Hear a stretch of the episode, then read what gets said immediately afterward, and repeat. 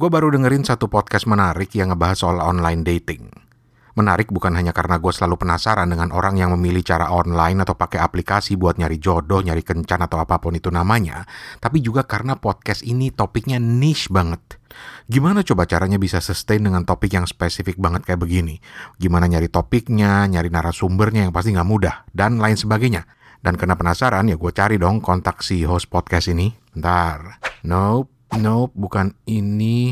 Nope, bukan ini. Ah, ini nih kayaknya nih. Ida Umama, host dari I Think I Wanna Date You podcast. Yoi, ini. Tar, gue tinggalin pesan. Hey Ida, nama gue Rane dari Suarane Podcast yang ngomongin soal serba-serbi dunia podcast. You know what? I think I wanna date you on my podcast.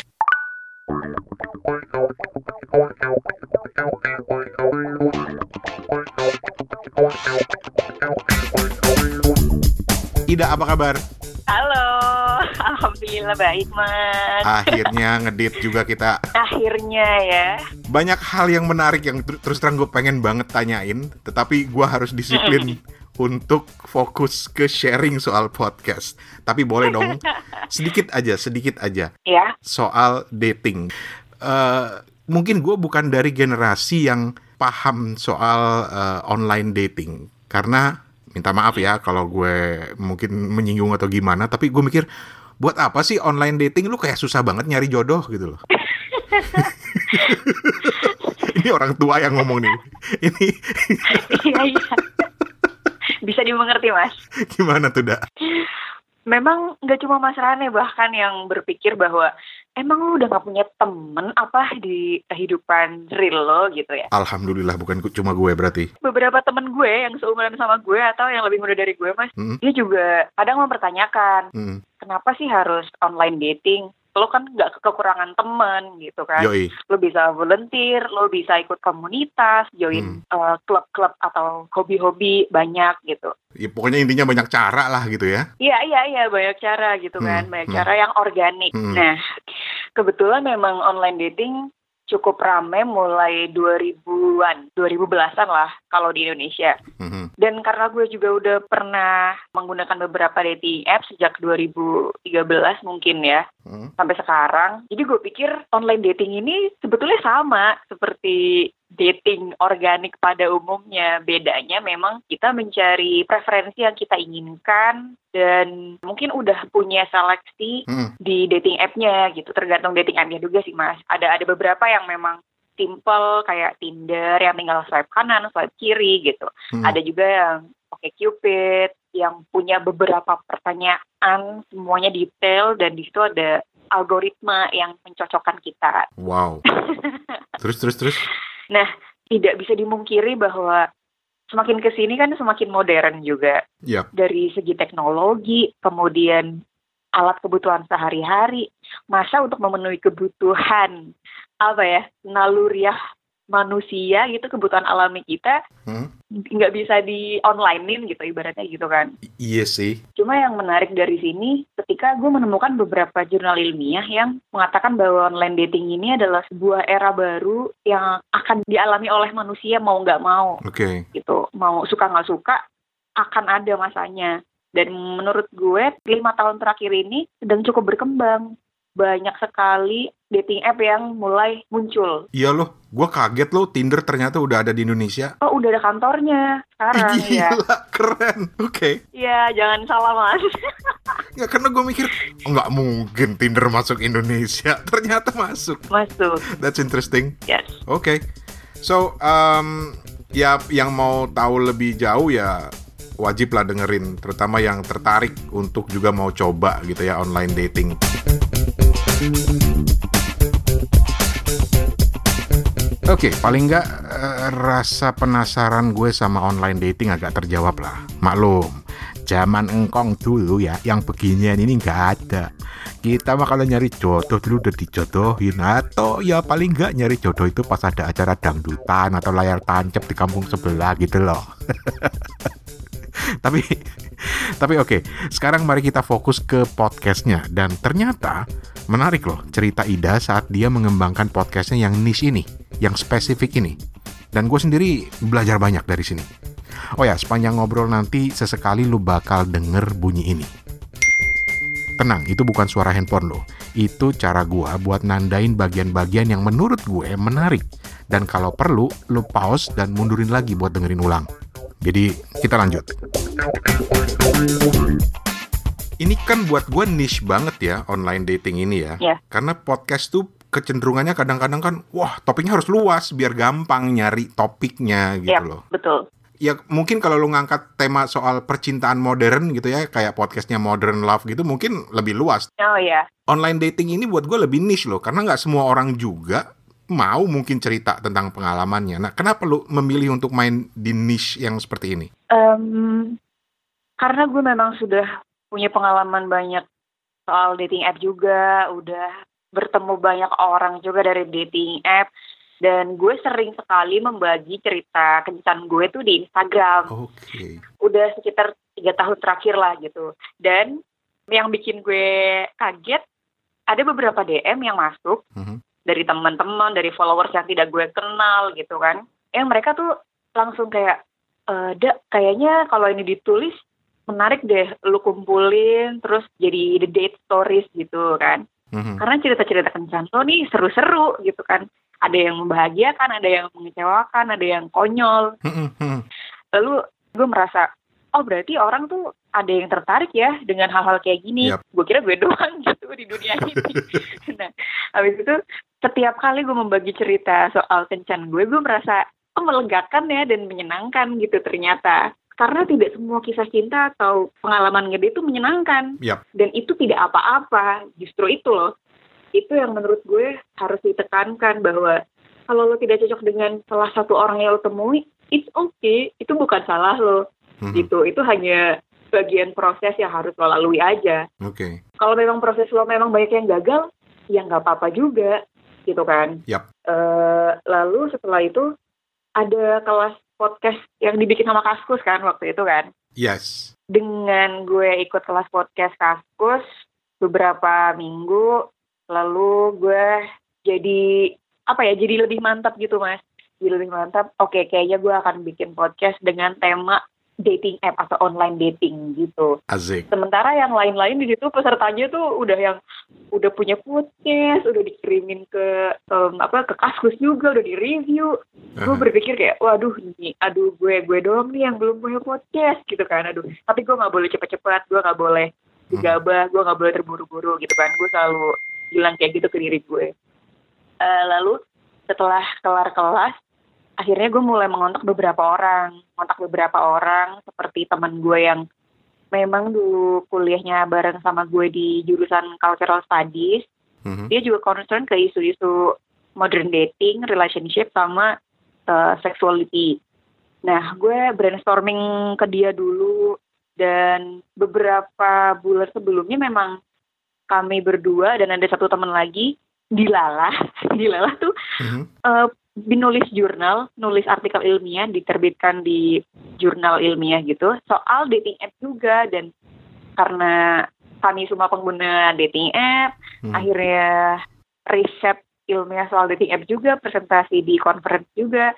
Jadi oke kayaknya emang ada value yang bisa gue utarakan ketika gue bikin podcast uh, online dating gitu. Mhm. Gue brainstorming sama dia, sampai bikin mind map gitu di HVS Gile. gitu pikir-pikir dating app terus oke sub-sub tema yang bisa kita ambil apa aja Mhm. terus hal-hal yang terkait dengan dating app seperti konten kemudian keberanian perempuan gitu kan misalnya Mhm. Mhm. menolak sesuatu gitu kan ya oke jadi ada banyak ternyata gitu kan awalnya juga gue berpikir wah ini segmented banget nih waduh gila gimana nih ya Ember. kan nggak ada yang dengerin Mhm. ya kan Mhm. gue pikir begitu karena ini nggak seperti topik-topik yang lebih umum kayak buku, film, Betul. atau horor gitu kan.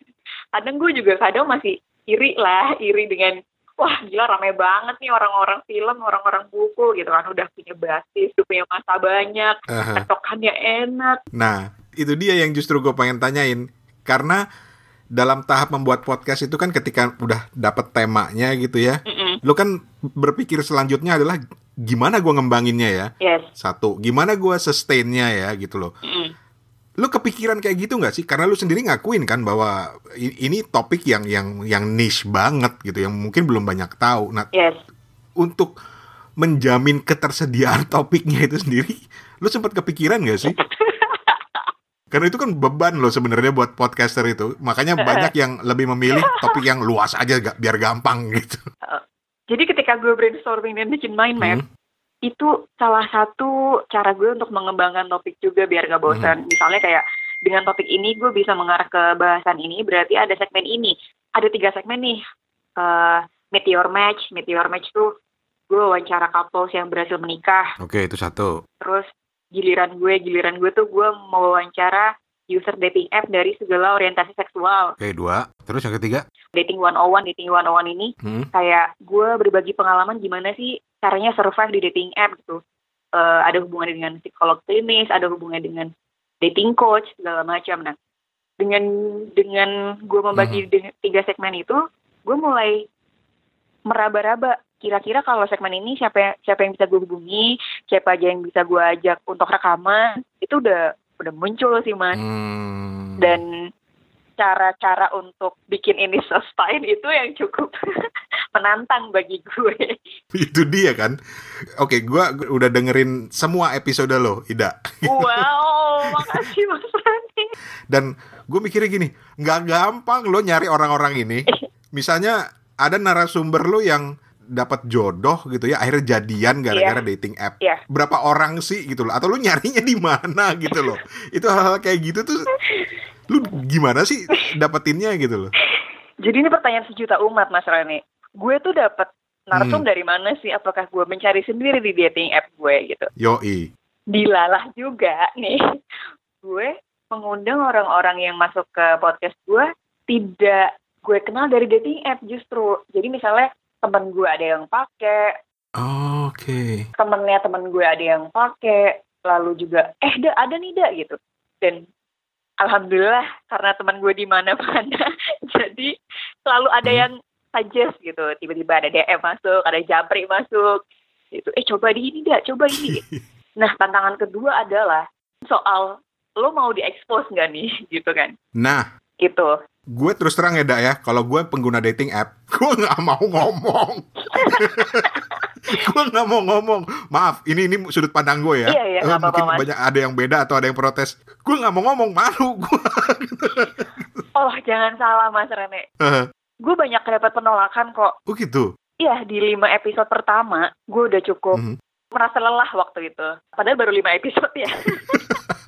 gue lelah karena, aduh nih gue udah dapet temen gue yang bisex udah temen gue yang ini udah gue juga udah gitu ya. Aduh mas siapa lagi ya? Mm-hmm. gue sampai bikin beberapa akun di dating app yang bisa gue bukan gue palsukan ya gue cantumkan bahwa gue lesbian bahwa gue queer untuk mendapatkan orang-orang yang serupa juga yang orientasi seksualnya sama gitu. Wow. Gue sampai kayak gitu. Dan jujur lebih sulit menemukan orientasi seksual yang berbeda, maksudnya yang yang non heteroseksual tuh lebih sulit. Mm -hmm. Apalagi gue selalu bertanya, dia itu mau diekspos enggak atau di mention enggak sosmednya. Kalau misalnya lo mau gue wawancara, foto lo mau ngadep mana? Depan, belakang, samping gitu kan? Apa lo mau cuma kelihatan setengah muka gitu? Gue sampai sepakatnya sampai segitunya. Wow. Karena tidak ingin me meng menggugah hak-hak pribadinya dia juga kan. Karena kan yes. kan gue tidak memanfaatkan mereka, tapi gue hanya ingin mereka mem membagikan pandangan mereka tentang hal-hal yang belum gue tahu dan teman-teman pendengar tahu gitu. Mm -hmm. Nah, terus penolakan juga datang dari hal-hal yang biasa, maksudnya kalau yang non heteroseksual kan mungkin belum coming out, terus belum siap gitu. Nah, ini ada beberapa teman gue yang menikah dari dating app. Mm -hmm. Lalu dia aktif sekali di sosial media. Ketika gue hubungi nih mas, terus gue tawarin masuk podcast, dia nggak mau. Sebab? Alasannya, wah makasih deh. Kayaknya cerita cerita atau proses ketemuan gue dengan suami atau istri gue ini cukup menjadi konsumsi pribadi aja, tidak untuk dibagi. Hmm, Oke, okay. terus kayak, ah, apakah ini rasanya ditolak? gue bisa merasakan itu sebagai seorang laki-laki okay. satu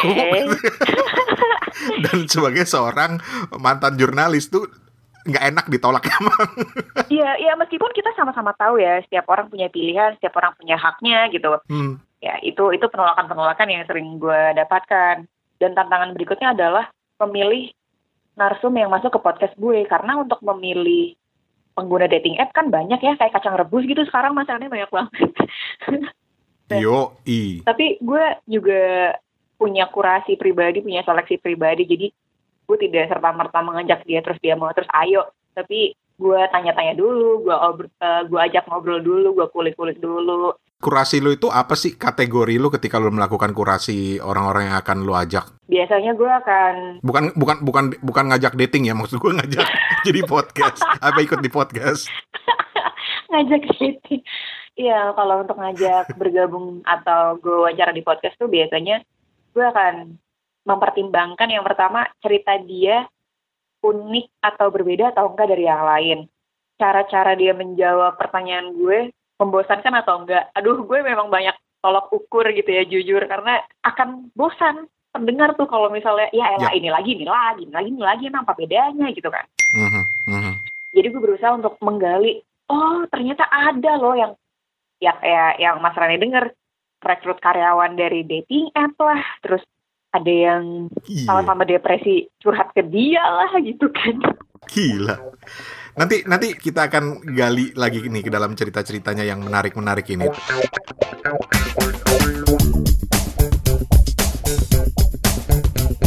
Gila kan? Gila kan? Sampai sedetil itu dia planning podcastnya. Karena Ida emang sadar banget, ini topiknya emang spesifik banget, niche banget. Nah terus gimana prosesnya ketika udah mau mulai bikin satu episode? Terus gimana promosinya supaya podcastnya dikenal banyak orang? Terus juga akan ngebahas alat apa sih yang dia pakai? Kita lanjut dengerin. Eh tapi sebelum itu uh, teman-teman uh, promo dikit. Uh, kalau lu suka podcast ini dan lu pikir bermanfaat terus ya ada lebihan rezeki lah ya di GoPay lo atau di OVO lo ya saldonya masih ada lebihan dikit ya boleh lah. Traktir gua ngopi di karyakarsa.com garis miring suarane karyakarsa.com garis miring suarane ya murah lah. Cuma ngopi-ngopi levelan warung kopi Indomie di gang depan rumah lo itu Oh ya, Karya Karsa ini adalah wadah buat dapetin support bagi para konten kreator ya, termasuk gue juga. Dan gue sendiri lagi nyiapin bentuk-bentuk dukungan atau support lain yang mungkin bermanfaat langsung buat lo. Ya sementara ini sih supportnya masih sekedar buat neraktir kopi gue aja dulu. Ya insya Allah akhir bulan ini akan ada bentuk dukungan baru di Karya Karsa buat lo teman-teman Suarane Podcast. Oke kita lanjut lagi.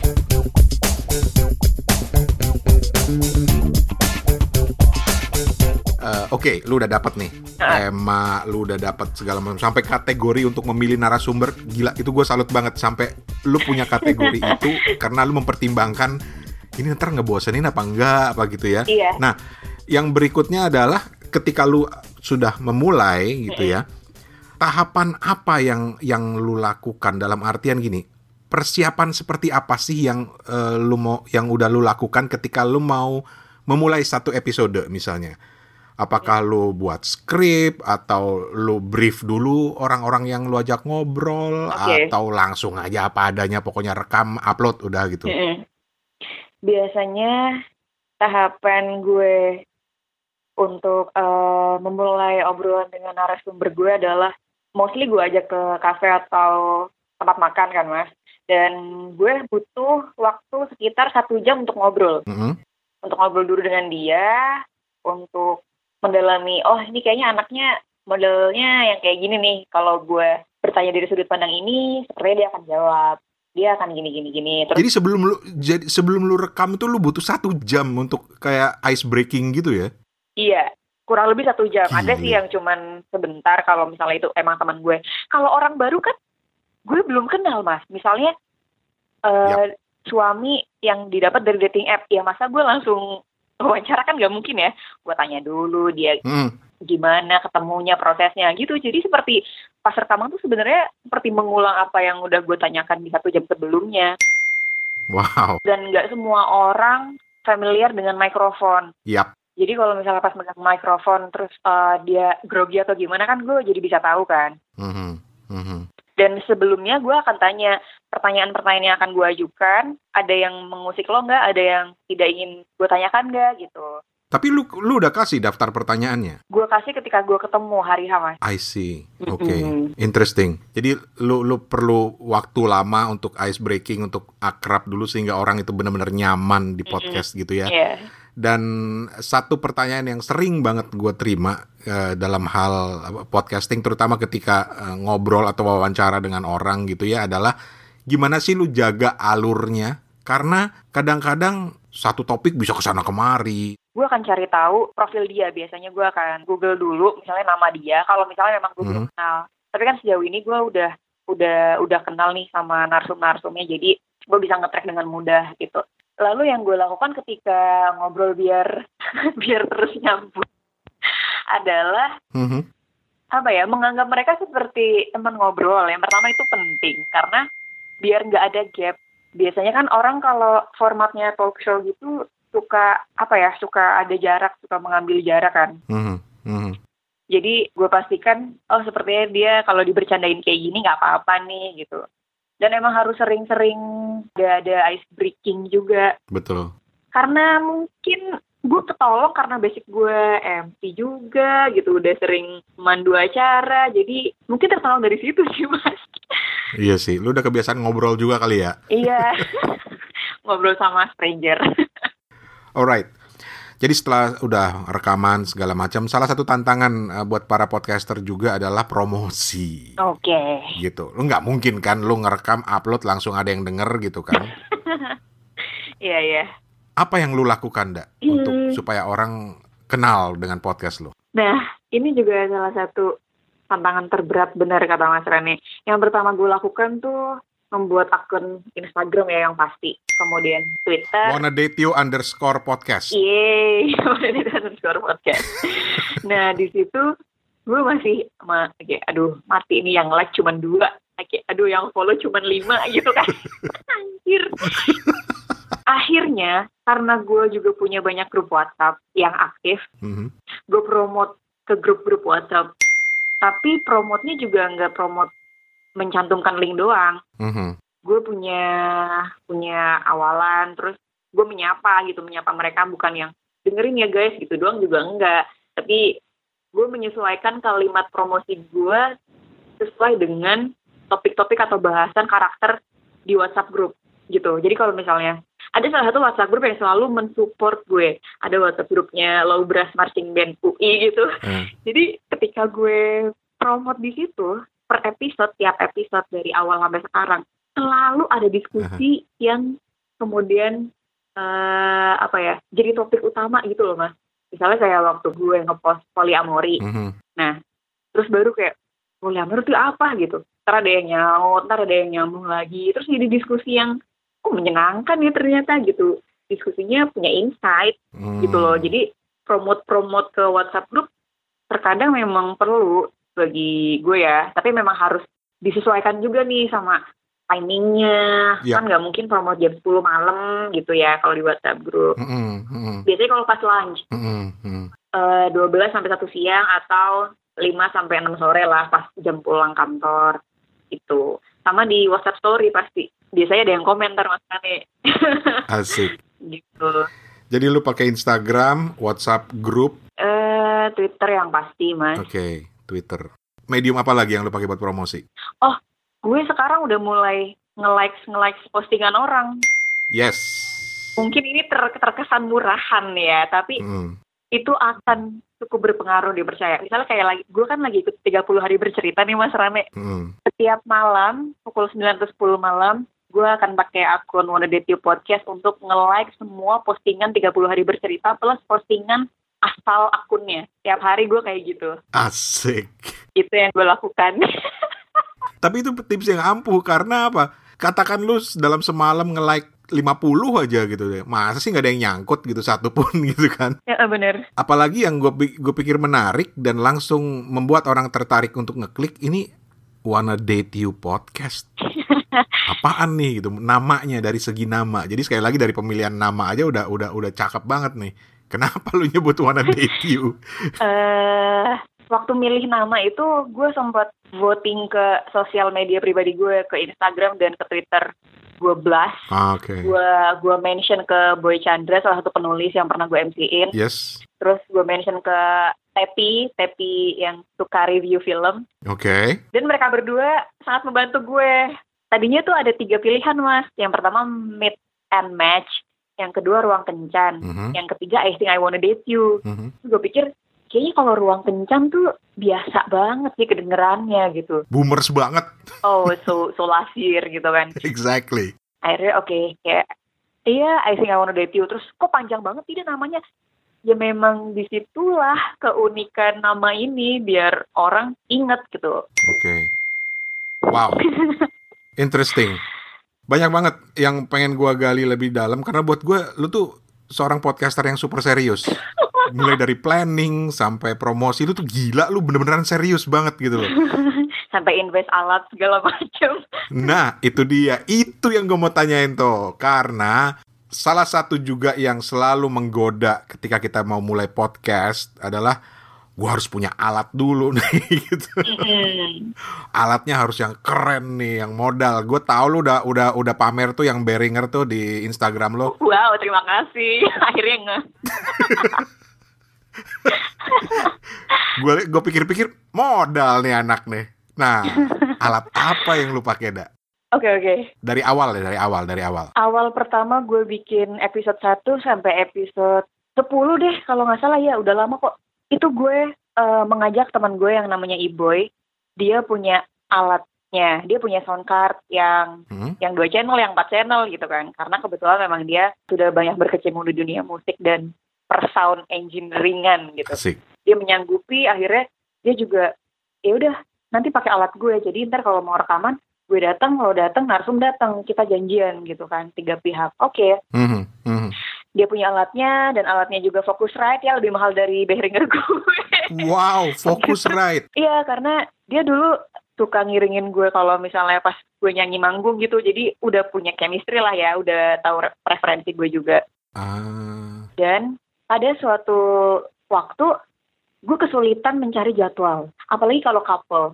Kalau couple suaminya bisa istrinya nggak bisa gitu oke belum sampai situ. Gue nggak bisa mereka bisa. Ntar mhm. ibunya bisa mereka aja nggak bisa gitu kan. Wah ini nggak jadi jadi nih kalau kayak gini nih gitu. Yoi. akhirnya apa gue beli aja ya gitu. Mhm. tapi gue harus tahu diri nih alat gue tidak boleh mahal-mahal karena gue belum tahu. Dan gue tidak punya budget waktu itu. Misalnya kayak gue mau beli fokus rap juga itu juga mahal ya mas Rane. Yoi. gitu. Akhirnya sebelum gue beli alat gue tuh sempat ketemu sama Lisa Siregar Mhm. eh hostnya Showbox di Box to Box Oke, Nah. oke. dia kan punya punya platform yang namanya eh apa sih yang podcast Lela Hudori itu yang coming home gitu kan Mhm, Nah, dia juga punya studio waktu itu. Nah, studionya gue pinjem. mhm. Kebetulan Tempo kerjasama sama Lisa. Gue bawa. Jadi, Lis kerjasama sama Tempo lah. Oke, nyediain, nyediain studio segala macam. Terus, setelah itu, gue pinjem studionya dong buat gue rekaman gitu. Oh ya udah sekalian eh, promosi. Ya udah, akhirnya gue pinjem studio dia. Cuman sekali. Nah, setelah itu, ternyata susah juga nyocokin jadwal sama Lisanya sama project manager Lisa juga kan yang megang kunci dan alat segala macam. Mhm, Gue pikir gue harus mandiri nih kalau kayak gini caranya. mhm. Kalau mau seminggu sekali, akhirnya gue gue sadar kalau gue harus punya alat itu mas. Oke. dan karena gue butuh mikrofonnya tiga, at least untuk gue dan couple yang gue wawancara. Jadi gue tidak tidak mau mikrofon yang mahal-mahal, tidak mau card yang mahal-mahal, at least yang memenuhi kebutuhan gue aja gitu. Jadilah gue memilih Behringer dan Oke. mikrofonnya apa ya kemarin? XM8 XM 8500 Behringer juga. Nggak murah loh. jadi jadi itu tadi ya Behringer sama set mikrofonnya gitu ya. Mm. Eh, untuk editing lo pakai apa? Eh, gue merekamnya di Audacity kalau gue rekaman. Setelah itu gue kirim ke temen gue yang namanya Iboy untuk diedit sama dia. Dia ngeditnya di Adobe Audition. Lu enak bener sih.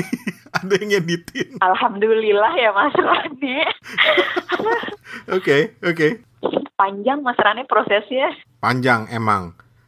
Nah, ketika lu sudah invest yang ya silakan deh kalau lagi ada yang dengerin ini lu Google aja sendiri itu semua alat-alat. Lu akan tahu berapa harganya gitu ya. ketika lu udah invest, gue nggak berani bilang pasti, tapi ketika lu udah invest, besar kemungkinan lu akan berpikir untuk balik modal dong, dak. Iya. Lu udah kepikiran belum sih? Gue tidak pernah terpikir karena gue pikir gue harus melakukan apa yang gue suka aja. Oke. Okay.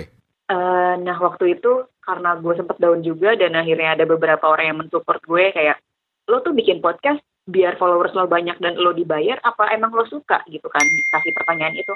Oke okay, akhirnya gue sadar diri. Menarik. Nah ternyata alhamdulillahnya hmm beberapa minggu lalu habis ada yang ngajakin kerja sama profesional di salah satu platform namanya Penyu FM. Oke. Okay. Itu juga dia minta konten eksklusif, kemudian ada MOU-nya juga. Oh oke, okay, it's getting serious. Oke. Okay. Jadi akhirnya ini yang ngebus energi gue juga mas untuk terus membuat konten gitu. Oke. Okay. Gue pikir belum ada podcast dating di Indonesia ya yang khusus membahas online dating maksud gue. Hmm. Karena di luar Indonesia sudah banyak mas mungkin salah satunya Modern Love atau itu kan lebih luas ya. Ada Dateable Podcast namanya. Dateable Podcast, oke. Okay. Ya, Dateable Podcast. Terus ada Dating Straight, ada uh, uh, Women's Dating gitu kan. Atau How Do You Date, itu udah ada di sana. Dan podcast-podcast tersebut lah yang kemudian uh, menginspirasi gue dan membuat energi gue penuh untuk selalu membuat podcast ini. Nah, ketika gue tidak berpikir untuk memonetisasi podcast ini, ada tawaran dan uh, kebetulan memang CEO-nya bukan orang Indonesia dan dia tertarik karena kok lo bisa sih bikin podcast ini di Indonesia? Dia bilang gitu waktu itu. Ya dan akhirnya mereka tertarik oke okay, uh, eh, go ahead gitu yakin nih kalau ntar gue di band nggak apa-apa. Oh nggak apa-apa. Kami akan support gitu kan. Dia bilang gitu. Oh ya udah. Ya udah akhirnya dilah uh, si kerjasama ini. Itu mas dan beberapa hari lalu ada salah satu platform juga apa ya manajer platform yang DM gue di Twitter tiba-tiba terus gue pikir wah gila nih platform gede kan hmm. dia tertarik dengan tema podcast gue dan dia ngajakin ngopi gue bilang hmm. oke okay. yay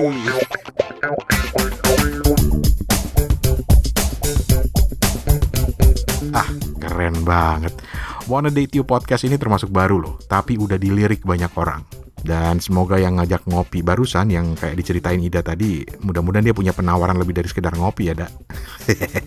Asik. Uh, ya sekarang kita ngobrolin episode episode Wanna Date You Podcast apa sih yang paling berkesan buat Ida si hostnya dan juga buat gue beberapa episode ada yang gue suka banget. Terus apa saran dia buat yang pengen memulai podcasting? Kita dengerin lagi.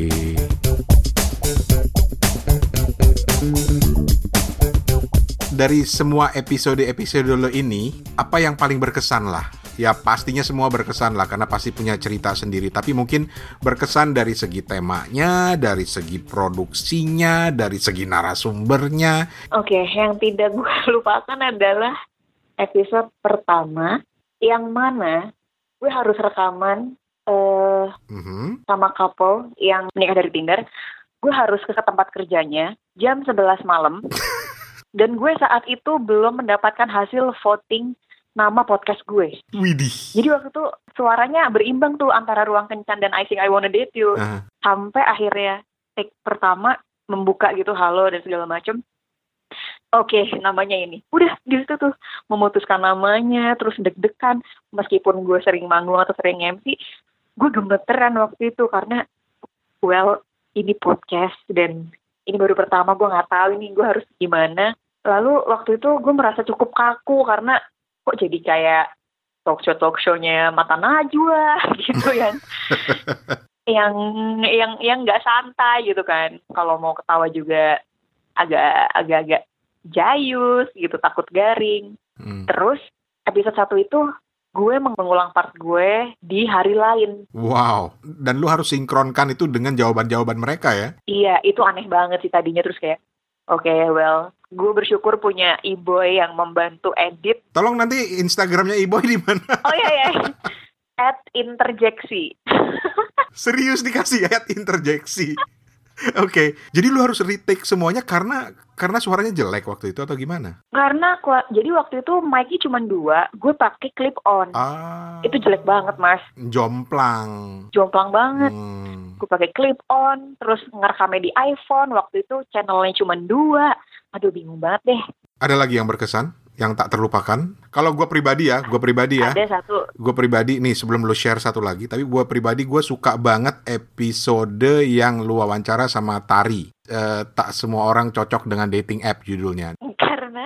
Karena dari segi temanya gue suka karena itu menjawab pertanyaan bahwa emang bener nggak semua gitu, termasuk gue gitu kan. Uh, oh iya. Dan cara ngobrolnya buat gue tuh lu udah bener-bener kayak ngobrol nggak kayak nggak kayak mata najwa tadi kalau pakai istilah lo gitu loh. Dan satu lagi ya iya, itu iya. tadi yang yang bener-bener gua nggak duga sampai ada orang yang cerita bahkan dia bisa dapetin karyawannya dia dia scouting talent itu justru dari dating app. itu anak gua saking penasaran sampai gua Google loh profile. Mantap memang Mas Rane. gue penasaran ini siapa sih ini orang kalau nggak salah vokalis juga kan eh apa anak band atau gimana gitu vokalisnya Selat Malaka Sel band indie itu dia. Itulah eh, keberhasilan lu bikin gue penasaran. Itu dua ya. Nah kalau lu apa apa satu lagi yang nggak terlupakan lah? Mungkin kalau dari segi cerita dan segala macam pasti menarik ya semuanya. Hmm. nah yang nggak gue lupakan adalah ketika gue kali pertama rekaman tanpa iboy itu aduh gue keringet dingin mas Rane. Karena lu biasa di dibantuin ya. Iya, biasa dibantuin, biasa ibu yang dengerin hasil suaranya, yang ngontrol apa lewat headphone gitu. Mm -hmm. Gue di situ kayak, oke, okay, keep cool, tetap tenang. Eh, dak dengan lu sekarang lebih banyak menetap di Tegal, mm -hmm. gimana caranya lu ngatasin untuk ngobrol atau ketemuan dengan narasumber lu? Atau emang lu bolak-balik Jakarta? Uh, kebetulan Desember kemarin gue udah nabung episode empat. Nah. Tips keren lagi tuh, nabung episode. lanjut, lanjut. Jadi seminggu bisa rekaman 4 sampai lima kali itu. E, jadi setelah gue pulang gue tinggal ngepost, ngepost, ngepost. Nah, rencananya memang gue akan e, rutin ke Jakarta setiap sebulan sekali. Gitu. Entah di Jakarta seminggu entah di Jakarta lebih dari seminggu. Untuk khusus merekam ya. Merekam korban-korban sumpah lo niat banget. Sumpah lo keren banget dah sampai sebegitu ya. Gila keren banget. Itu udah gue merekaman sama ini, gue rekaman sama ini, udah ada listnya tuh mas. Dan udah ada appointmentnya segala macam keren. Udah bikin appointment dan gue bilang nyokap gue dan nyokap gue bilang nggak apa-apa, silakan, ya wes lanjut. Ada dua orang yang pengen gue cari, dak setelah wawancara ini. Siapa tuh? Ibo yang menyokap lo. Asik banget gitu loh nyokap lo. Kayaknya support banget profesi anaknya. Iya. Dan lu udah berani dong bilang itu profesi lu podcaster. Iya, gue udah bilang. Gue bilang, ibu ini aku beli alat dengan harga segini belum tentu bisa menghasilkan. Hmm. Tapi tenang aja, aku masih punya kerjaan lain yang lebih lebih menjamin gitu. Yes. Nah, pas kemarin diajak diajak kerja sama sama penyu, gue bilang juga, ibu, aku dapat dari penyu segini ya, segini segini hmm. segini. Ya udah. Jadi kalau misalnya ini di luar di luar kamar gue nyokap gue tahu gue lagi ngomong sendiri, oh berarti lagi rekaman ya anak gitu. Kayak diganggu ya. Nyokap lu tenang. Iya betul. Anaknya nggak lagi kemasukan apaan gitu ya. iya mas. Oke, okay. kalau lu harus memberi saran kepada sesama teman-teman podcaster, apa ya. menurut lo yang paling penting, top of mind aja? Yang paling penting menurut gue adalah pembeda diri. Jadi kita harus sadar kita ngomongin suatu topik ini dalam kapasitas apa. Kita ini siapa? Hmm. Kenapa orang bisa percaya lo ngomongin suatu topik yang lo bukan expertnya misalnya? atau lu bukan dokter lu ngomongin kesehatan. Emang lu siapa gitu kan? Hmm. um, menurut gue kalau memang lu ingin mudah diingat gitu kan berkesan carilah topik-topik yang memang belum ada atau belum banyak dibahas. Dari sudut pandang mana itu menurut gue cukup penting. Dan riset riset riset riset selalu harus dilakukan sebelum bikin podcast dan sebelum memilih tema itu akan berpengaruh dan sangat membantu keren Keren. Terutama bagian bagian riset itu penting banget itu.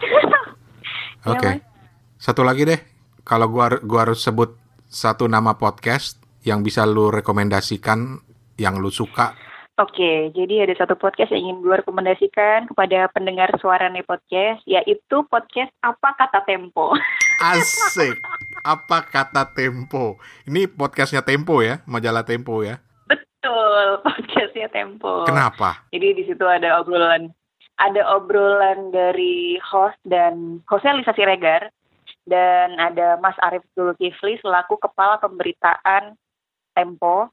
Di situ membahas isu-isu terkini terkait politik nasional dan isu-isu internasional yang sedang dibicarakan. Meskipun politik dan terkesan berat menurut gue di podcast Apa Kata Tempo, Mas Arief dan Lisa cukup bisa membawakannya dengan santai dan menurut gue generasi-generasi umur 20-an, 30-an tidak ada salahnya loh melek politik. Politik tidak selalu yep. buruk dan bagi gue politik adalah bagian dari dari hidup. Jadi mau nggak mau kita harus apa ya masuk dalam dalam politik itu kan. Dan bagi gue apa kata Tempo adalah alternatif yang patut dicoba untuk didengarkan.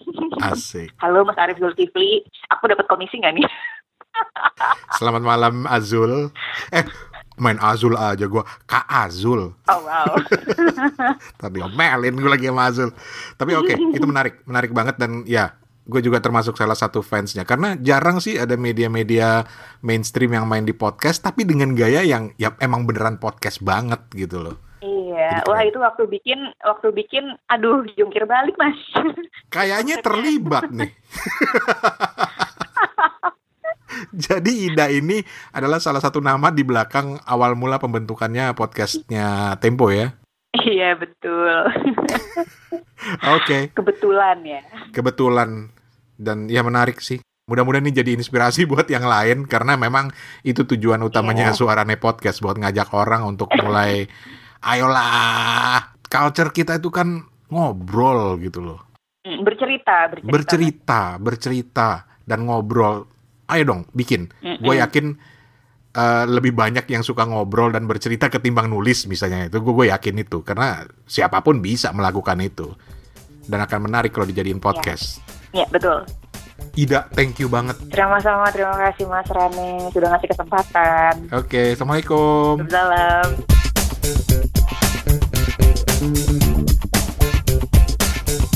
Okay guys, that was Ida Umama, host dari I Think I Wanna Date You podcast. Cari aja di Spotify atau follow Instagram dan Twitternya Wanna Date You Podcast. Sukses buat Ida.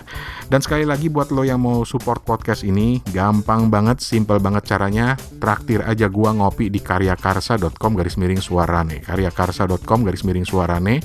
Dan sekalian gue juga mau ngucapin makasih banget buat supporter baru Suarane Podcast uh, ada seseorang yang tidak mau menyebutkan namanya, dia cuma nulis XXX aja gitu. Hey XXX, makasih ya siapa pun lo. ada juga namanya Heho. Uh, ini bukan nama sebenarnya juga nih. Hey Heho, makasih banget. Ada Ardan, bro. Makasih banget, makasih banget. Dan terus ada Aris sama Fadil yang udah duluan support. Makasih sekali lagi. Pokoknya gue doain rezeki lo beratus ratus ratus kali lipat lagi. Amin. Oh ya, ada bentuk dukungan baru yang lagi gue siapin di Karya Karsa. Insya Allah akhir bulan ini ditunggu aja. Semoga bisa bermanfaat juga buat lo. Bukan sekedar support aja, tapi juga ada manfaatnya buat lo. Sementara buat yang ada pertanyaan, komentar, dan lain-lain, email aja gue di suarane@gmail.com, suarane@gmail.com atau ke WA atau WhatsApp 0878505012. WhatsApp doang ya atau voice note doang ya, jangan telepon. Roaming cuy di Bangkok. uh, oh, di Instagram juga bisa DM aja gue di Suarane Podcast. Suarane Podcast. Jangan lupa cari dan subscribe podcast ini, Suarane Podcast, di aplikasi podcast apa pun yang kalian pakai di HP kalian atau mainlah ke website di suarane.org. Dan akhirnya dari Bangkok, Thailand, gue Rane Hafid pamit. Sampai ketemu, terus dengerin Suarane Podcast. Assalamualaikum. Kapun kap.